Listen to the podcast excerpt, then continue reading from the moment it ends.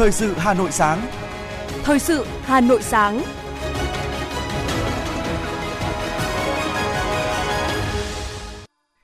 Kính chào quý vị thính giả của Đài Phát thanh Truyền hình Hà Nội. Hoàng Sơn và Hoài Linh xin được đồng hành cùng quý vị thính giả trong ba mươi phút của chương trình Thời sự sáng ngày hôm nay, Chủ nhật, ngày bốn tháng chín năm hai nghìn không trăm hai mươi hai.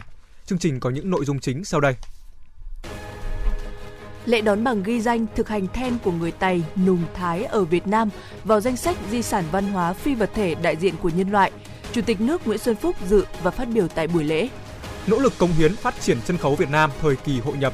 Gạo Việt Nam vào hệ thống siêu thị Pháp. Bộ Tư lệnh Vùng Cảnh sát Biển bốn bắt giữ hai tàu vận chuyển khoảng bảy mươi lăm nghìn lít dầu diesel trái phép. Bánh trung thu năm nghìn đồng bán tràn lan trên mạng xã hội. Các điểm vui chơi náo nhiệt dịp nghỉ lễ. Trong phần tin thế giới có những thông tin chính như sau. Hàng ngàn người đã được lệnh sơ tán do cháy rừng lan rộng ở khu vực phía bắc bang California, Mỹ. Ít nhất mười bảy người Ấn Độ chết do bị sét đánh trong hai mươi tư giờ qua.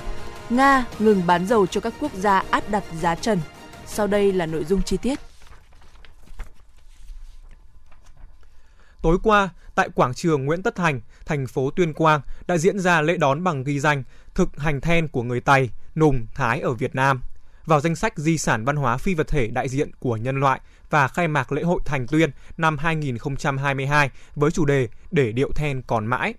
Phát biểu tại buổi lễ, Chủ tịch nước Nguyễn Xuân Phúc nhấn mạnh hát then là một loại hình diễn xướng dân gian, tích hợp nhiều loại hình nghệ thuật từ văn học, âm nhạc, múa tới hội họa và trình diễn.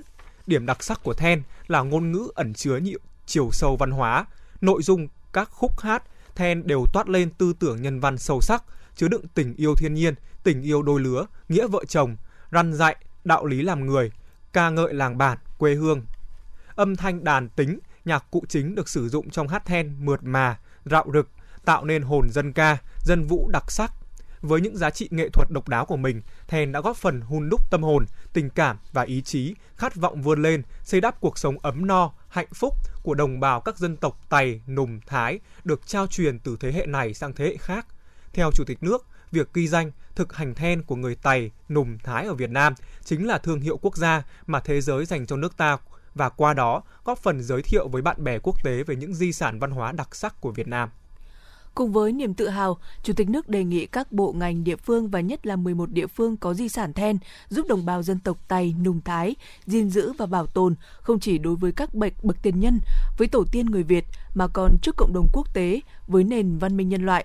Theo đó, cần phát huy cộng đồng người Tày, Nùng, Thái, những chủ đề di sản văn hóa và là người thực hành, trao truyền loại di sản đặc sắc này để then luôn tỏa sáng xứng đáng với một đất nước anh hùng, giàu truyền thống văn hóa và ngàn năm văn hiến. Qua đó giới thiệu và biết đến nhiều hơn về đất nước con người Việt Nam đối với người nước ngoài giàu bản sắc. Chủ tịch nước cũng đề nghị các địa phương quan tâm đầu tư và tạo điều kiện thuận lợi để các nghệ nhân then truyền dạy về thực hành then trong cộng đồng, tiếp tục sưu tầm lưu giữ, xuất bản tư liệu then cổ, chú ý đến tình trạng tính đa dạng trong tổng thể của then ở mỗi dân tộc và mỗi địa phương trong quá trình bảo tồn và phát triển, không để tình trạng lợi dụng thực hành then làm biến tướng để trục lợi.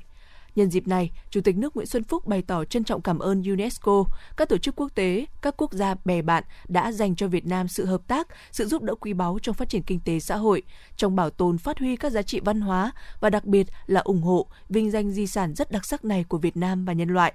Với tám di sản văn hóa vật thể và mười bốn di sản văn hóa phi vật thể đại diện cho nhân loại tại Việt Nam đã được UNESCO công nhận, chúng ta tự hào là một trong những quốc gia có đóng góp quan trọng vào kho tàng văn hóa của nhân loại.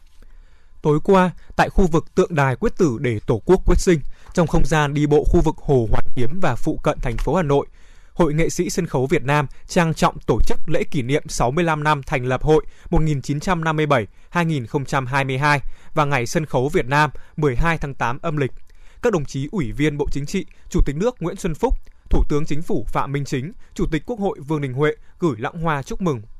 Phát biểu tại lễ kỷ niệm, Phó trưởng Ban Tuyên giáo Trung ương Trần Thanh Lâm chúc mừng và biểu dương những đóng góp to lớn của Hội Nghệ sĩ Sân khấu Việt Nam và giới nghệ sĩ sân khấu cả nước trong sáu mươi lăm năm qua, để xây dựng và phát triển nền sân khấu Việt Nam vừa đa dạng, vừa thống nhất, đáp ứng được yêu cầu của xã hội và thời đại. Hội Nghệ sĩ Sân khấu Việt Nam cần tiếp tục đổi mới phương thức hoạt động hội, thực sự là nơi quy tụ của các nghệ sĩ sân khấu cả nước, hỗ trợ, khích lệ sáng tạo các tác phẩm có giá trị về tư tưởng và nghệ thuật. Hội cũng cần phát huy vai trò tư vấn, phản biện xã hội, đồng thời phát hiện, bồi dưỡng tài năng sân khấu trẻ, đẩy mạnh công tác xã hội hóa, tích cực mở rộng giao lưu, hợp tác quốc tế.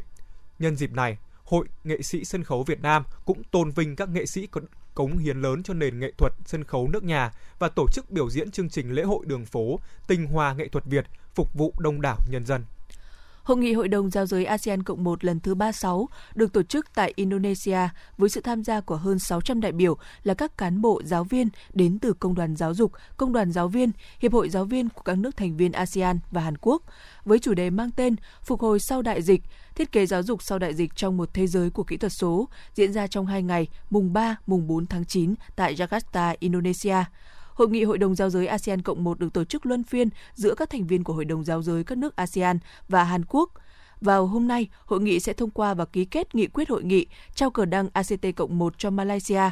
Ngoài các phiên thảo luận chính thức, nhiều hoạt động giao lưu, biểu diễn văn nghệ, tổ chức gian hàng, giới thiệu đặc sản của các đoàn đại biểu diễn ra trong bầu không khí ấm áp tình hữu nghị, tình đồng nghiệp, để lại những ấn tượng sâu sắc trong mỗi đại biểu tham dự hội nghị.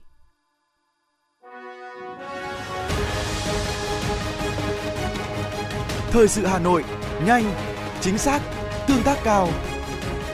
Thời sự Hà Nội, nhanh, chính xác, tương tác cao.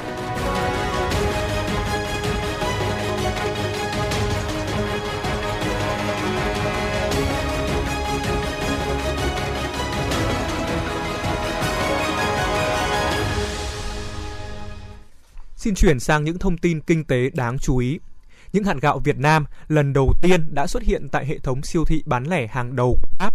Sự kiện này không chỉ đánh dấu một bước quan trọng đối với ngành nông nghiệp sản xuất lúa gạo Việt Nam, mà còn là một bước tiến lớn và bước tiến mới của Việt Nam kể từ sau Hiệp định Thương mại châu Âu được ký kết.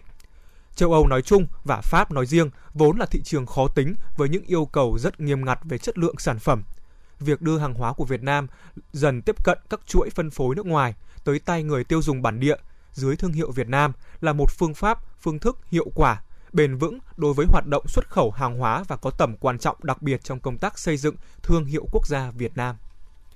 Hiện nay, các doanh nghiệp da giày đã nỗ lực rất lớn để duy trì sản xuất, tạo tăng trưởng chung cho toàn ngành.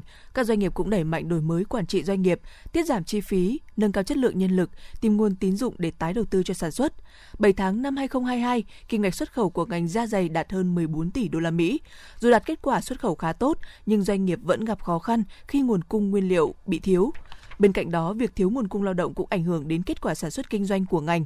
Với các thế mạnh của hiệp định ép tê a, Tổng thư ký Hiệp hội Da giày Túi xách Việt Nam mong muốn tận dụng tốt các cơ hội nhập khẩu từ các thị trường này, đặc biệt là thị trường e u có nguồn nguyên liệu phụ liệu có giá trị cao để có thể sản xuất mặt hàng giày dép ở mức độ cao hơn, cũng như có thể nhập khẩu những công nghệ thiết bị mới.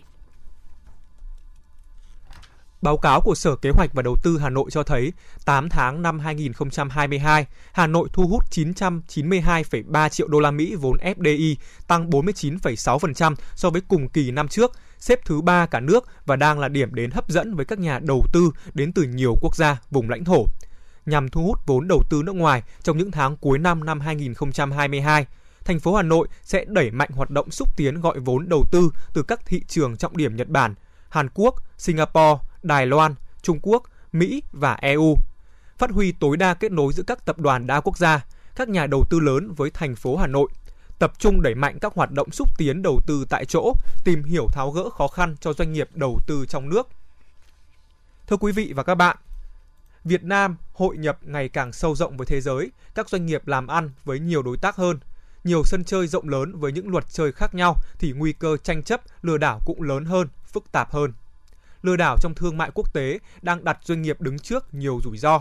Phòng tránh vấn nạn này rất cần sự chủ động của doanh nghiệp, ghi nhận của phóng viên Ngọc Ánh. Xu thế mở cửa hội nhập kinh tế quốc tế đã và đang mở ra nhiều cơ hội giao thương cho cộng đồng doanh nghiệp Việt Nam. Song song đó cũng xuất hiện không ít tình trạng lừa đảo khiến doanh nghiệp bị thiệt hại. Theo số liệu từ Hiệp hội chuyên gia chống lừa đảo toàn cầu cho thấy, các doanh nghiệp toàn cầu thiệt hại khoảng năm phần trăm doanh thu mỗi năm vì lừa đảo. Giá trị trung bình một vụ lừa đảo là một phẩy bảy triệu đô la Mỹ, giá trị trung vị là một trăm mười bảy nghìn đô la Mỹ. Tại Việt Nam, các doanh nghiệp bị lừa bởi khách hàng, nhà cung cấp, các bên trung gian. Đáng chú ý, các doanh nghiệp Việt Nam chưa chú trọng các biện pháp phòng chống lừa đảo. Gần đây, vụ việc các doanh nghiệp Việt Nam bị lừa xuất khẩu hạt điều sang Ý đã khiến bị thiệt hại nặng nề. Ông Bạch Khánh Nhật, Phó Chủ tịch Hiệp hội Điều Việt Nam cho biết, sau hơn năm tháng đến nay, vụ việc đã được xử lý cơ bản thành công. Từ nguy cơ mất trắng hàng chục container với trị giá hàng trăm tỷ đồng, do có sự hỗ trợ đắc lực từ các bộ ngành, các doanh nghiệp xuất khẩu Việt Nam đã không mất một container nào vào tay những kẻ lừa đảo, mặc dù chúng đã chiếm đoạt được gần bốn mươi bộ chứng từ gốc của gần bốn mươi container. Nguyên nhân dẫn đến vụ việc trên là bởi các doanh nghiệp đã quá tin tưởng vào công ty môi giới, không kiểm tra thông tin đối tác.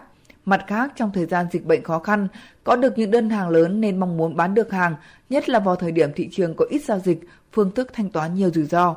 Ông Bạch Khánh Nhật nói. Cái sự cố mà bảy mươi tư container của năm doanh nghiệp Việt Nam xuất đi Ý trong thời gian qua, Hiệp hội Điều cũng có rút ra một số cái bài học. Các doanh nghiệp nên chọn các nhà môi giới có uy tín. Từng thời kỳ cũng nên cẩn thận kiểm tra lại để mà có những cái sự tin tưởng cập nhật mới nhất, tìm hiểu về cái thông tin của khách hàng. Như sự việc bảy mươi tư công suất đi Ý thì nó xảy ra tình trạng là khi tìm hiểu thì địa chỉ của người mua đó hoàn toàn là không có thật. Đó là những địa chỉ giả. Chúng ta cũng phải nên tìm hiểu thị trường mua. Để hỗ trợ doanh nghiệp phòng ngừa tranh chấp lừa đảo trong thương mại quốc tế, ông Ngô Khắc Lễ, trọng tài viên Trung tâm Trọng tài Quốc tế Việt Nam, Phó Tổng Thư ký Hiệp hội Doanh nghiệp Dịch vụ Logistics Việt Nam cho biết, doanh nghiệp nên chỉ định ngân hàng quốc tế có uy tín tại nước nhập khẩu để thu tiền, ký hậu vận đơn, chi phí tăng thêm không đáng kể so với trị giá lô hàng để đảm bảo an toàn. Cùng với đó, theo ông Lễ, doanh nghiệp nên thận trọng hơn. Với đối tác mới giao dịch lần đầu thì cần tìm hiểu, điều tra kỹ thương nhân để có độ an toàn cao nhất. Doanh nghiệp cũng nên chủ động gửi đăng ký kinh doanh của mình trước cho đối tác để có cơ sở đề nghị họ gửi đăng ký kinh doanh và coi đây là việc bình thường khi giao dịch, qua đó biết được thông tin của đối tác. Còn theo luật sư Trương Thành Đức, giám đốc công ty luật An Vi cho biết, các doanh nghiệp cần nắm vững pháp luật khi giao dịch. Vấn đề quan trọng hàng đầu ấy, phải nắm vững pháp luật. Trong nước thì pháp luật, ngoài nước thì luật chơi, các cái quy tắc, các luật lệ quốc tế. Ngoài cái việc chúng ta phòng ngừa, phải có các phương án ứng phó, kịch bản trước khi xảy ra rủi ro thì chúng ta tự giải quyết thế nào, sử dụng các cơ quan chức năng ra làm sao. Chứ nếu không thì chúng ta sẽ có nguy cơ lúng túng. Có thể là cũng lại thông qua chuyên gia, thông qua các cái tổ chức, những cái đơn vị thành thạo ở việc này. Các chuyên gia cũng cho rằng hành trang mà các doanh nghiệp cần trang bị trước khi bước vào tiến trình hội nhập là hết sức quan trọng. Trong đó có việc cần phải tìm hiểu khách hàng đối tác một cách kỹ lưỡng trước khi tiến hành giao dịch. Cùng với đó, doanh nghiệp cũng có thể thông qua các cơ quan của Việt Nam và nước ngoài, cơ quan thương vụ nhờ kiểm tra cũng là yếu tố rất tốt. Ngoài ra, doanh nghiệp còn có thể sử dụng dịch vụ của những nhà cung cấp dịch vụ chuyên nghiệp về thông tin các doanh nghiệp. Đáng lưu ý, khi doanh nghiệp tìm được bạn hàng, khâu ký kết hợp đồng cũng là một khâu giúp đảm bảo được lợi ích. Doanh nghiệp nên dành quyền soạn thảo hợp đồng về phía mình để có thể đảm bảo được điều khoản trong đó phản ánh được tốt nhất. Đặc biệt, doanh nghiệp nên sử dụng dịch vụ bảo hiểm để có thể hạn chế tối đa rủi ro, bởi nếu như xảy ra biến cố, doanh nghiệp vẫn có thể thu hồi được lại một phần lợi ích vật chất trong những trường hợp rủi ro.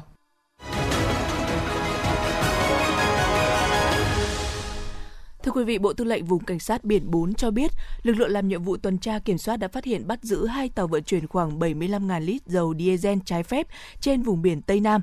Trước đó, thì đêm ngày hai tháng chín, khi tuần tra trên vùng biển Tây Nam, tổ công tác của Bộ Tư lệnh Cảnh sát Biển đã phát hiện hai tàu cá Kiên Giang mang số hiệu K G chín bốn một một bảy T S và K G chín bốn chín ba một T S có nhiều dấu hiệu nghi vấn nên đã ra tín hiệu dừng tàu để kiểm tra hành chính. Qua lời khai ban đầu của các thuyền trưởng thì hai chiếc tàu đang chở bảy mươi lăm nghìn lít dầu diesel. Tuy nhiên, toàn bộ số hàng hóa nói trên không có hóa đơn chứng từ. Lực lượng cảnh sát biển đã lập biên bản vi phạm hành chính, thiết lập hồ sơ và niêm phong hàng hóa vi phạm, đồng thời phối hợp với Bộ Tư lệnh Vùng Cảnh sát biển số bốn, tổ chức lực lượng dẫn giải hai phương tiện về cảng hải đội bốn không một tại thành phố Phú Quốc, tỉnh Kiên Giang để tiếp tục điều tra, xử lý đúng theo quy định của pháp luật. Cục Cảnh sát Giao thông cho biết, trong ngày thứ ba của kỳ nghỉ lễ Quốc khánh, lực lượng Cảnh sát Giao thông toàn quốc đã xử lý hơn hai nghìn bốn trăm trường hợp vi phạm nồng độ cồn. Trong ngày hôm qua, toàn quốc xảy ra hai mươi vụ tai nạn giao thông, làm chết mười ba người, bị thương mười bốn người. Cảnh sát giao thông toàn quốc đã kiểm tra, phát hiện xử lý gần mười nghìn trường hợp vi phạm, tạm giữ hai trăm sáu mươi hai xe ô tô và ba nghìn tám trăm mười một xe mô tô, tước một nghìn ba trăm sáu mươi mốt giấy phép lái xe các loại. Trang fanpage có tên Góc Lâm Đồng thường xuyên đăng tải chia sẻ các bài viết về những vụ việc phức tạp liên quan đến tình hình an ninh trật tự tại tỉnh Lâm Đồng. Và đáng chú ý là đây là đều những vụ việc xảy ra từ nhiều năm trước, đã được lực lượng công an tỉnh Lâm Đồng giải quyết triệt để, ngăn chặn từ sớm. Tuy nhiên, nội dung bài viết mà trang Góc Lâm Đồng đăng tải, chia sẻ lại không ghi rõ thời gian xảy ra vụ việc, làm cho nhiều người hiểu sai, lầm tưởng vụ việc mới xảy ra. Mặt khác, trang fanpage này còn dùng hình ảnh không đúng thực tế, khiến người đọc ngộ nhận xã hội rối ren và phức tạp. Hiện nay, Công an tỉnh Lâm Đồng đang củng cố hồ sơ để xử lý nghiêm theo quy định. Lực lượng an ninh mạng và phòng chống tội phạm sử dụng công nghệ cao cũng khuyến cáo tất cả các tổ chức, các cá nhân đăng tải, chia sẻ hay là phát tán hoặc bình luận đồng thuận với thông tin sai sự thật nêu trên cũng sẽ bị xử lý nghiêm theo quy định của pháp luật. Thời điểm này, bánh trung thu đủ loại đã được bày bán nhộn nhịp. Trên mạng xã hội, chỉ cần một cú click chuột và đặt hàng, người mua có thể sở hữu những chiếc bánh trung thu mini với giá năm nghìn đồng một chiếc. Đáng nói, hạn sử dụng của những chiếc bánh này được quảng cáo là kéo dài đến tận năm tháng, gấp hai, gấp ba lần hạn sử dụng của những chiếc bánh trung thu bình thường. Từ giữa tháng tám tới nay, lực lượng quản lý thị trường đã liên tiếp phát hiện và thu giữ hàng chục nghìn chiếc bánh trung thu giá rẻ bất ngờ. Điểm chung là tất cả đều không xuất trình được hóa đơn, chứng từ, chứng minh nguồn gốc xuất xứ của lô hàng. Chủ các lô hàng này khai nhận do gần Tết Trung Thu, nhu cầu tiêu thụ cao nên đã nhập hàng trôi nổi trên thị trường về bán cho người tiêu dùng. Số lượng người tham quan vui chơi tăng đột biến tại một số khu vực ở Hà Nội. Các địa điểm như không gian đi bộ Hồ Hoàn Kiếm, bảo tàng, vườn thú, di tích, trung tâm thương mại ở trên địa bàn thủ đô thu hút đông đảo người dân đến vui chơi và tham quan. Đặc biệt tại phố Hàng Mã, Hà Nội, dịp lễ Quốc khánh thu hút rất nhiều các bạn trẻ, các gia đình dẫn con nhỏ đi thăm thú không khí trung thu. So với cùng thời điểm này năm ngoái, khi mọi hoạt động vui chơi giải trí đều bị tạm dừng vì dịch covid mười chín, thì đây là khoảng thời gian nhiều người mong chờ nhất khi họ được gặp gỡ, giao lưu bạn bè, được cùng gia đình đi chơi, thăm thú sau những ngày làm việc vất vả. Thưa quý vị và các bạn, những con phố đi bộ như không gian quanh Hồ Hoàn Kiếm, phố đi bộ Trịnh Công Sơn và gần đây là phố đi bộ quanh thành cổ Sơn Tây, cùng các tour du lịch đêm tại các di tích, danh thắng đã tạo nên những không gian du lịch văn hóa đặc sắc, điểm hẹn của du khách tại thủ đô.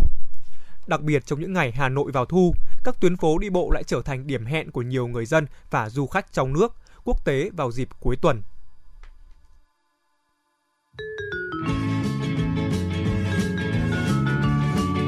Phố đi bộ Trịnh Công Sơn dài chín trăm mét nằm giữa khu đầm sen, công viên nước Hồ Tây và một phần ngõ bốn trăm ba mươi mốt Âu Cơ, ngõ sáu trăm mười hai Lạc Long Quân. Đối với những người lần đầu tiên đặt chân đến, không gian phố đi bộ Trịnh Công Sơn chắc chắn sẽ gây nhiều bất ngờ với những điều thú vị. Chị Umi Kiza, công dân Cộng hòa Wanda và chị Mai Thị Hương, người dân quận Hoàn Kiếm bày tỏ: ở đây có rất nhiều thứ phù hợp với nhu cầu giải trí của chúng tôi. Người dân thì thân thiện, không khí sạch sẽ, thoáng đãng. Tôi rất thích điều đó.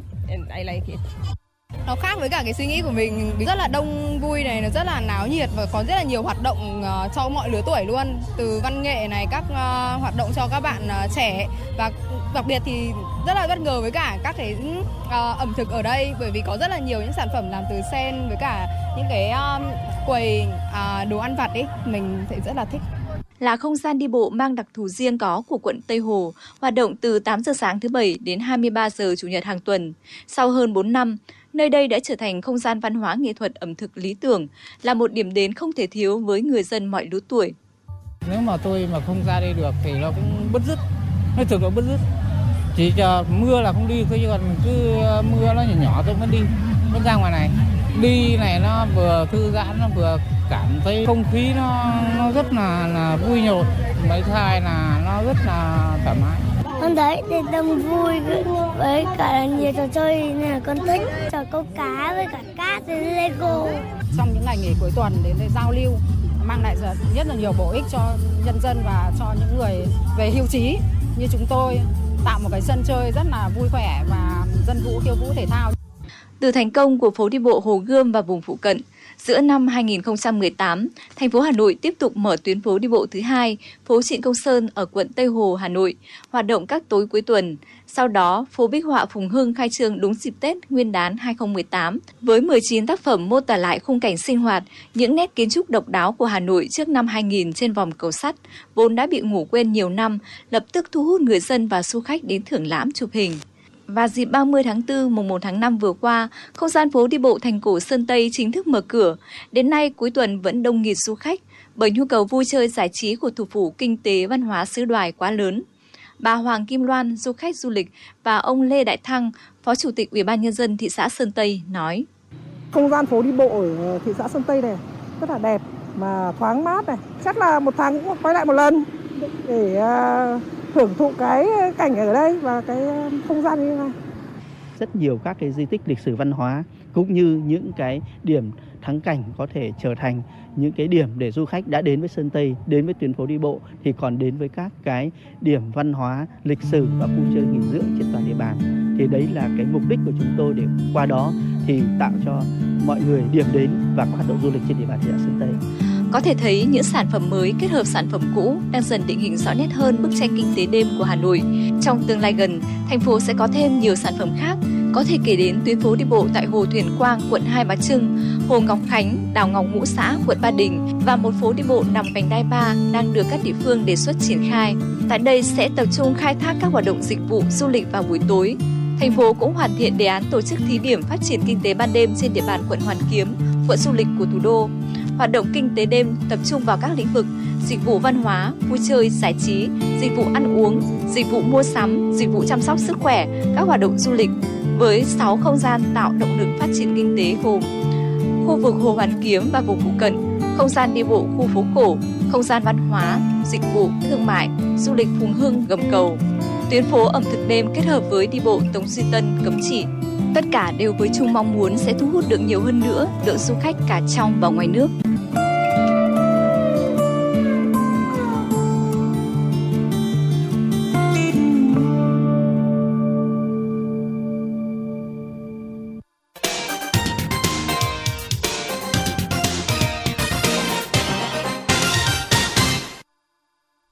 Thưa quý vị và các bạn, Trung thu là Tết thiếu nhi, là dịp các em nhỏ được sum vầy phá cỗ Trung thu cùng gia đình và bạn bè. Tuy nhiên, dịp Tết Trung thu này, tại Bệnh viện Nhi Trung ương là một trong những bệnh viện chuyên khoa nhi tuyến cuối lớn nhất của cả nước. Mỗi ngày vẫn tiếp nhận hơn năm nghìn trẻ em đến thăm khám ngoại trú và có khoảng hai nghìn các em nhỏ đang điều trị bệnh nội trú. Mỗi em mỗi hoàn cảnh nhưng đều đang gặp phải từng giây phút chống chọi với bệnh tật. Rất nhiều em mang trong mình căn bệnh hiểm nghèo. Thấu hiểu, cảm thông và mong muốn mang lại không khí Tết Trung thu ấm áp, vui tươi, xoa dịu nỗi đau về bệnh tật cũng như khích lệ tinh thần cho bệnh nhi, chương trình Trung thu yêu thương năm hai không hai hai đã trở thành món quà tinh thần vô giá cho các bệnh nhi và gia đình. Hòa vào sắc màu rực rỡ của những chiếc đèn lồng, đèn ông sao là những ống tiêm, dây chuyền, là vết tích của quá trình điều trị kéo dài. Bên cạnh các em là những đôi mắt thâm quầng, khuôn mặt hốc hác của ông bà cha mẹ ngày đêm lo lắng cho các em. Chị Nguyễn Bích Thủy ở quận Cầu Giấy, Hà Nội đã nhiều ngày thức trắng vì thương cô con gái nhỏ mới bảy tuổi phải chống chọi với ung thư. Chữa trị cho con không chỉ tốn kém mà còn là gánh nặng tinh thần. Vậy nên chương trình Trung thu đã mang đến cho mẹ con chị Thủy và những người nhà bệnh nhân khác một niềm an ủi lớn lao, là động lực giúp họ cùng các bệnh nhi vượt qua bệnh tật. Từ tháng ba đến giờ con chưa về nhà, chỉ về chốc lát thôi xong lại đi, và hầu như là con chỉ ở trong viện thôi. Thì con rất mong là sắp sửa đến ngày tiệu trường rồi ấy, con rất mong để quay trở lại trường với các bạn, nhưng mà chắc là cũng hơi khó. Từ hôm qua đến giờ là con lúc nào cũng háo hức là để đón Trung thu ở dưới này. À, sáng con dậy rất là sớm, thậm chí con không muốn ăn sáng bởi vì là xuống đây chơi đã xong rồi con mới ăn. Không biết nói gì hơn là cảm ơn tất cả uh, mọi người, tất cả những nhà tài trợ đã tổ chức ra một cái chương trình uh, ý nghĩa như này cho con và gia đình. Tết Trung thu đã đến với trẻ nhỏ trên khắp mọi miền của Tổ quốc, nhưng ở Bệnh viện Nhi Trung ương, các em nhỏ có hoàn cảnh khó khăn, bệnh nặng không thể chung vui cùng chú bạn. Vì thế có lẽ với bất cứ ai có mặt tại Bệnh viện Nhi Trung ương trong chương trình cũng đều có một ước mơ, nơi này sẽ dần ít đi những tiếng khóc, những nỗi u buồn trên đôi mắt trẻ thơ, để các em có thể sống, học tập và vui chơi hồn nhiên như ba bạn bè cùng trang lứa. Khoa học y tế đang ngày một phát triển, chúng ta hoàn toàn có thể hy vọng sẽ có nhiều hơn nữa những em nhỏ có thể chữa khỏi những căn bệnh hiểm nghèo. Ông Trịnh Ngọc Hải, Phó Giám đốc Bệnh viện Nhi Trung ương, thông lệ hàng năm, cứ mỗi dịp Trung thu, Bệnh viện Nhi Trung ương sẽ cùng các mạnh thường quân tổ chức Tết Trung thu cho các em. Song song với lại cái hoạt động ngoài trời và các hoạt động tập thể như này thì chúng tôi cũng đã tổ chức các cái nhóm, các cái đơn vị và các tổ công tác đến tận buồng bệnh để mà thăm và động viên, hỏi han đối với các cháu, đặc biệt là những các cái cháu mà mắc các bệnh hiểm nghèo. Trung thu yêu thương là sự kiện thường niên do Bệnh viện Nhi Trung ương phối hợp với các nhà hảo tâm chung tay tổ chức. Đây cũng là dịp để các em nhỏ tận hưởng được trọn vẹn niềm vui liên hoan phá cỗ trăng rằm và đón nhận những món quà ý nghĩa đong đầy yêu thương. Ngoài ra, với sự quan tâm, giúp đỡ của các cơ quan đoàn thể, các tổ chức, các nhà tài trợ cùng các nhà hảo tâm, từ đầu tháng tám đến nay, Phòng Công tác Xã hội Bệnh viện Nhi Trung ương đã đón nhận hơn bốn mươi hai nghìn hạng mục quà cho bệnh nhi, hỗ trợ cho khoảng bảy trăm lượt bệnh nhi có hoàn cảnh đặc biệt khó khăn với tổng kinh phí hỗ trợ khoảng một phẩy ba tỷ đồng. Hy vọng rằng các hoạt động ý nghĩa này sẽ đem lại niềm vui, niềm hạnh phúc và sức khỏe cho các em.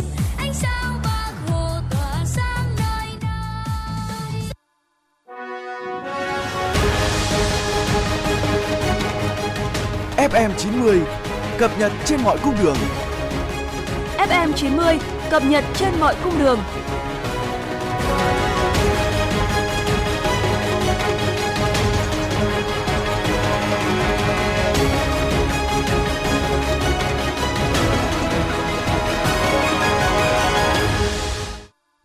Xin chuyển sang phần tin thế giới. Phái bộ hỗ trợ của Liên Hợp Quốc tại Libya cho biết, Tổng thư ký Liên Hợp Quốc Antonio Guterres đã chỉ định nhà ngoại giao Senegal Abdoulaye Bathily làm đặc phái viên của Liên Hợp Quốc tại Libya. Trong tuyên bố, phái bộ trên cho biết ông Bathily kế nhiệm ông Jan Kubis, người đột ngột từ chức vào cuối năm ngoái trước thềm cuộc bầu cử tổng thống tại Libya.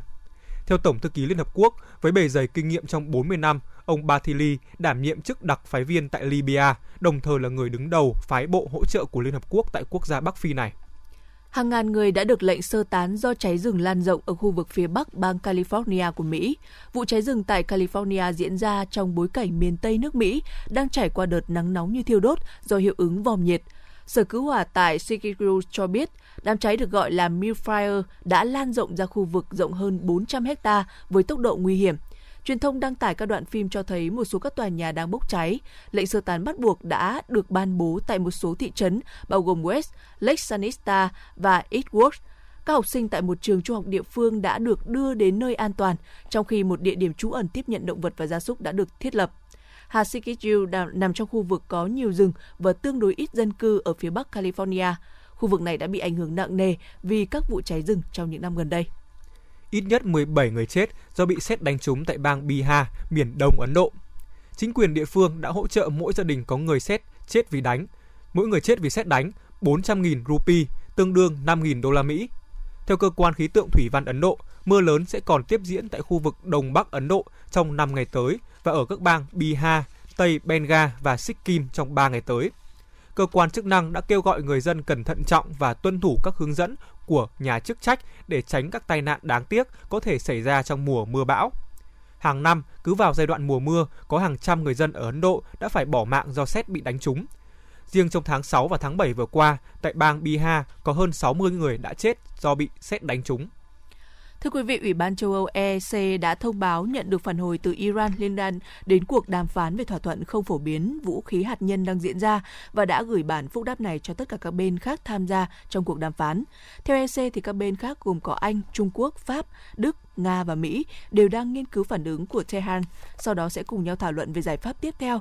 Và trước đó cùng ngày, thì ông Mohammad Marandi, cố vấn của phái đoàn hạt nhân Iran, đã tuyên bố Tehran đã đưa ra câu trả lời dành cho Washington, trong đó trình bày những quan điểm của Iran đối với dự thảo thỏa thuận hạt nhân tiềm năng do E U đề xuất, và nếu Mỹ đưa ra quyết định đúng đắn thì tiến trình đàm phán có thể đi đến hồi kết một cách nhanh chóng. Ít nhất bốn người, bao gồm một cựu thị trưởng, đã thiệt mạng trong vụ xả súng tại một trận bóng đá ở bang Morelos, miền trung Mexico. Văn phòng công bố địa phương cho biết vụ việc xảy ra vào tối ngày hai tháng chín theo giờ địa phương tại thị trấn Jakarta. Các nghi phạm của vũ trang đã đến trận bóng đá và nổ súng vào những người có mặt. Hai người, bao gồm cả cựu thị trưởng Refuo Mar- Amaro Luna, đã thiệt mạng ngay tại thị trường và hai người khác cũng không qua khỏi sau khi được điều trị tại bệnh viện. Khoảng mười người khác cũng bị thương trong vụ xả súng. Theo Bộ Quốc phòng Mexico, tội phạm bạo lực đang gia tăng ở Morelos, nơi cũng đứng đầu về tỷ lệ bắt cóc trên toàn quốc.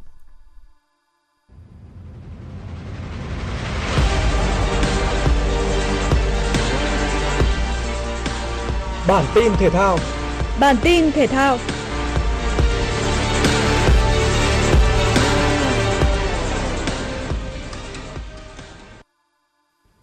Liên đoàn bóng đá châu Âu công bố danh sách tám câu lạc bộ vi phạm luật công bằng tài chính. Theo đó, Paris Saint-Germain là câu lạc bộ bị phạt nặng nhất với số tiền sáu mươi lăm triệu euro, xếp sau là hai đại diện Syria, a ét Roma và Inter Milan với số tiền phạt lần lượt là ba mươi lăm triệu euro và hai mươi sáu triệu euro. Đây là án phạt dựa trên phân tích tài chính của các câu lạc bộ từ năm hai nghìn không trăm mười tám đến năm hai nghìn không trăm hai mươi mốt. Số tiền phạt sẽ được khấu trừ vào doanh thu của các câu lạc bộ khi tham dự các giải đấu trực thuộc UEFA. Paris Saint-Germain cùng bảy đội còn lại phải trả trước mười lăm phần trăm, phần còn lại tùy thuộc vào thỏa thuận với UEFA. Liên đoàn bóng đá Thái Lan hiện đang tìm phương án sân nhà cho đội tuyển quốc gia ở a ép ép Cup hai nghìn không trăm hai mươi hai thay vì sân vận động quốc gia Jara Mangala vì sân đấu này bận tổ chức các sự kiện khác ngoài bóng đá. Cụ thể, trong hai ngày mùng sáu tháng mười một và mùng mười tháng mười hai tới, sân Jara Mangala sẽ tổ chức hai sự kiện âm nhạc lớn rất được giới trẻ quan tâm với sự góp mặt của ban nhạc Maroon năm. Dự báo thời tiết khu vực Hà Nội ngày hôm nay có mây, ngày có lúc có mưa rào và dông rải rác, cục bộ có mưa vừa mưa to, gió nhẹ, trong mưa dông có khả năng xảy ra lốc sét và gió giật mạnh, nhiệt độ thấp nhất từ hai mươi lăm đến hai mươi bảy và cao nhất từ ba mươi mốt đến ba mươi ba độ C.